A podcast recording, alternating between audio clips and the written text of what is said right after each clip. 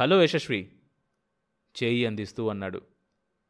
Hello Chaitanya ఎలా ఉంది వ్యాపారం? దేవుడి దయ వల్ల బాగానే ఉంది.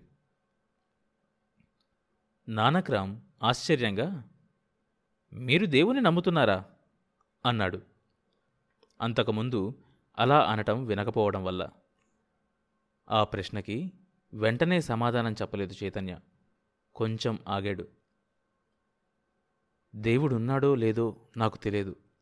కానీ సకల చరచరాల్ని ఆడిస్తున్న శక్తి ఒకటుందని నమ్ముతాను.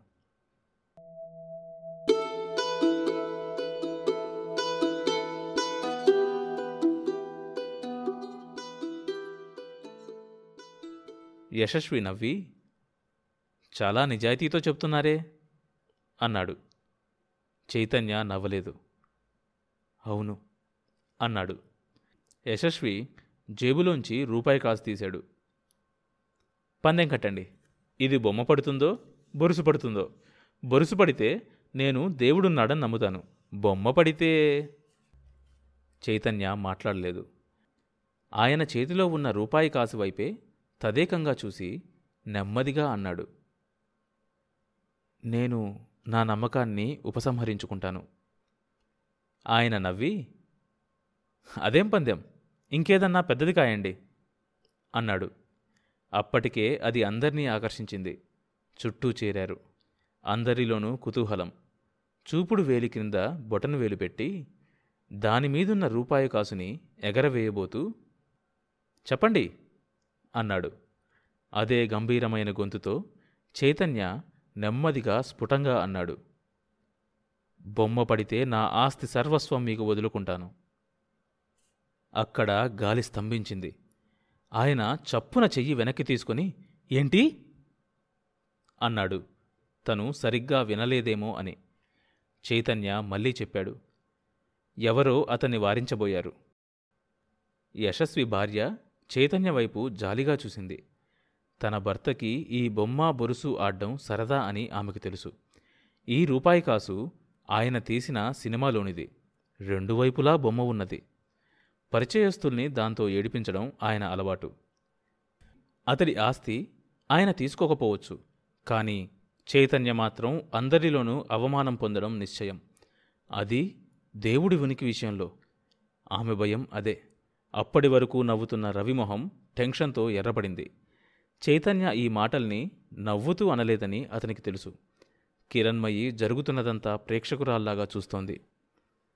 బాగా ఆలోచించే ఈ పందెం కాస్తున్నారా? అడిగాడు ఆయన. చైతన్య తలూపాడు.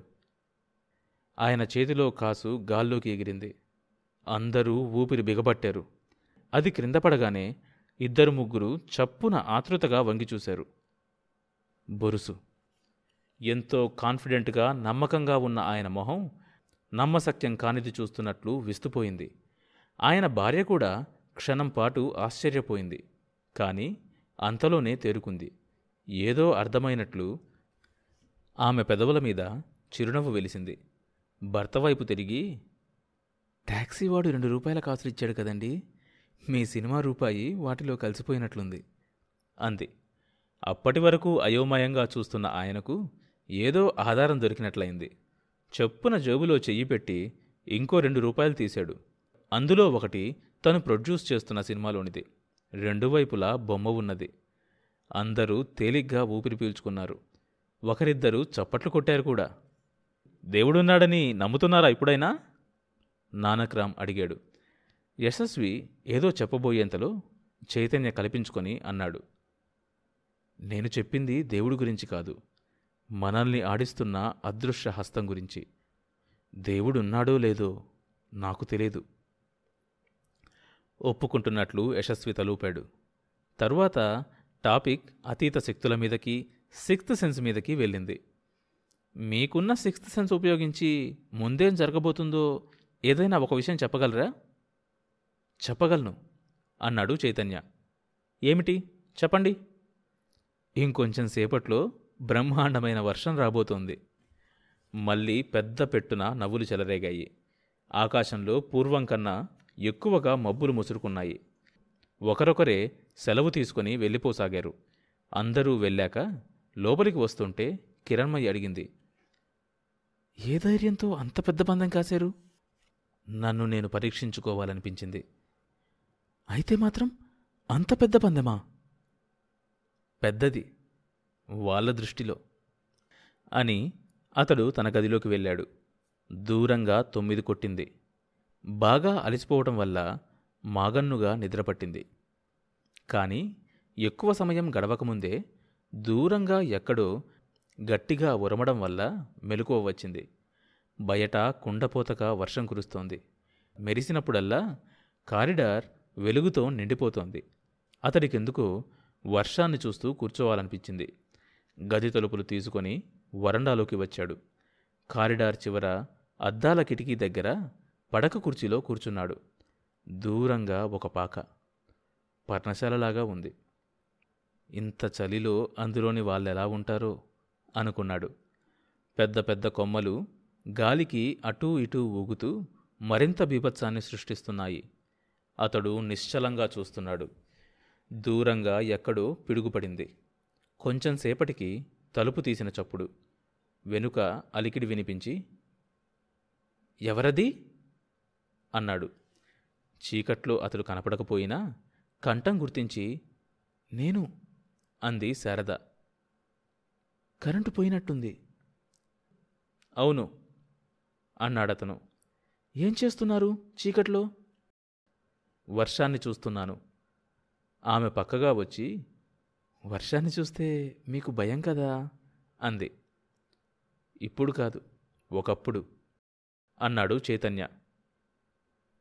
కొన్ని సంవత్సరాల క్రితం ఇదే క్రిస్మస్ రోజు నాకు కలిగించగలిగినంత నష్టాన్ని కలిగించి వెళ్ళిపోయింది. దానితో పాటే అదంటే నాకు భయం పోయింది అంటూ కుర్చీలో కూర్చున్నాడు. చాలాసేపు మౌనంగా ఉండి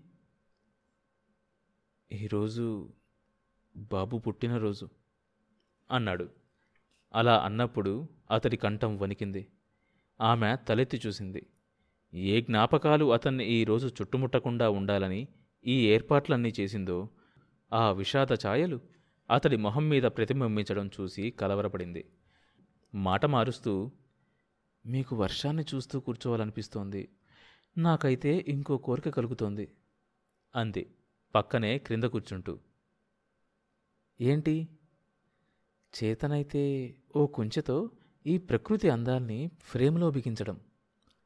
అదే సమయానికి హరికేన్ లాంతరు వెలిగించడానికి వచ్చిన కిరణ్మయి బయట్నుంచి పడుతున్న మసక వెలుతురులో ఏదో అపురూపమైన దృశ్యం చూస్తున్నట్లు నిలబడిపోయింది. చెల్లెలు మోకాళ్ళ మీద కూర్చొని వేలితో నేల మీద గీతలు గీస్తోంది. అతడు వెనక్కి వాలి కళ్ళు మూసుకొని ఉన్నాడు. అలికిడికి కళ్ళు తెరిచి రాకిరణ్మయి అలా నిల్చుండిపోయావేంటి అన్నాడు. ఆమె లోపలికి వస్తూ ఇదిగో హరికేన్ లాంతర్ వెలిగిద్దామని అంది. శారద లేస్తూ నేను తీసుకొస్తాను అని లోపలికి వెళ్ళింది. కిరణ్మయ్య వచ్చి కుర్చీలో కూర్చుంది. చాలాసేపు మౌనం. ఏంటి ఆలోచిస్తున్నావు? ఆమె ఉలిక్కిపడి ఏం లేదు అంది.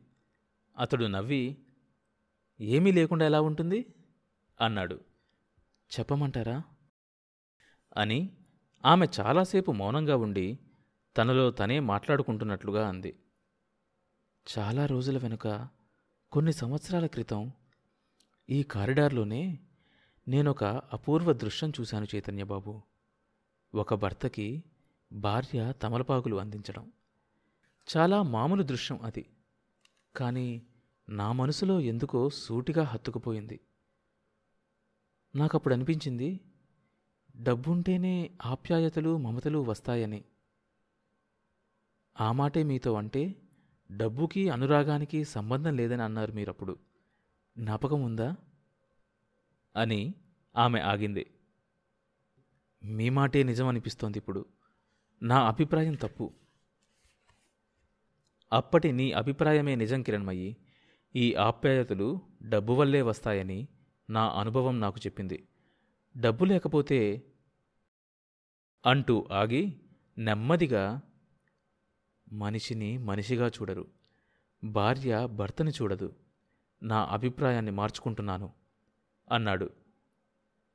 అదేంటి? నేను నా అప్పటి అభిప్రాయాన్ని మార్చుకొని మీతో ఏకీభవించబోతూ ఉంటే మీరు మీ అభిప్రాయం మార్చుకోవడం ఏంటి ఎంత డబ్బున్నా అనురాగాన్ని అది పుట్టించదు. నేను అనుభవపూర్వకంగా తెలుసుకున్నదది. డబ్బు భార్యాభర్తల మధ్య విద్వేషాల్ని సృష్టించడానికి తప్ప దేనికి ఉపయోగపడదు. డబ్బు లేకపోతే డాక్టర్ తోటి మనిషిని చూడ్డు. తనకున్న చదువు సంస్కారం స్త్రీని ఏ విధంగా రక్షించలేవు అన్నాడు. భర్త సర్వస్వం వదిలి పర్ణశాలకు వెళితే ఏ భార్య ఈ రోజుల్లో అనుసరించదు. మీకు తెలీదా? ఈ డబ్బు చేసే మాయ గురించి? అంది కిరణ్మయ్యి. డబ్బు చేసే మాయ అని నువ్వే అన్నావు కదా? డబ్బు ప్రేమని సృష్టిస్తుంది. ఆ మాయే లేకపోతే? ఏదో అనబోతున్న చైతన్య సన్నటి నవ్వు వినిపించేసరికి సంభాషణ ఆప్ చేశాడు. గుమ్మం దగ్గర నిలబడి వాళ్ళ సంభాషణ వింటున్న శారద చైతన్య తలెత్తేసరికి చప్పున నవ్వు ఆపేసింది. అయినా ఆ నవ్వు అతని కంటపడింది. తెగిన ఆలోచన. ఆలోచిస్తే దొరికే సమాధానం. సమాధానం కోసం ప్రయత్నం. ప్రయత్నిస్తే జ్ఞాపకాలు. జ్ఞాపకాల పూసల పేరు దండగుచ్చితే ఆకృతి. ఆకృతి అనుభవం చెప్పలేని నిజం. ప్రియమైన పాఠకుడా శారద ఎందుకు నవ్వింది? పర్ణశాల నవల సమాప్తం.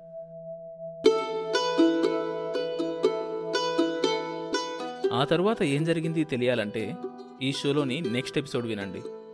ప్రతి సోమవారం మరియు బుధవారం కొత్త ఎపిసోడ్స్ రిలీజ్ అవుతాయి. ఈ షోని మీరు Apple podcast Google podcast Spotify Amazon music Gaana కానీ మరి ఏ ఇతర ప్లాట్ఫామ్స్లోనైనా సబ్స్క్రైబ్ చేసుకుని వినొచ్చు. కొత్త ఎపిసోడ్ రిలీజ్ అయినప్పుడు మీకు తెలియడానికి నోటిఫికేషన్ టర్న్ ఆన్ చేసుకోండి. అప్డేట్ వస్తుంది.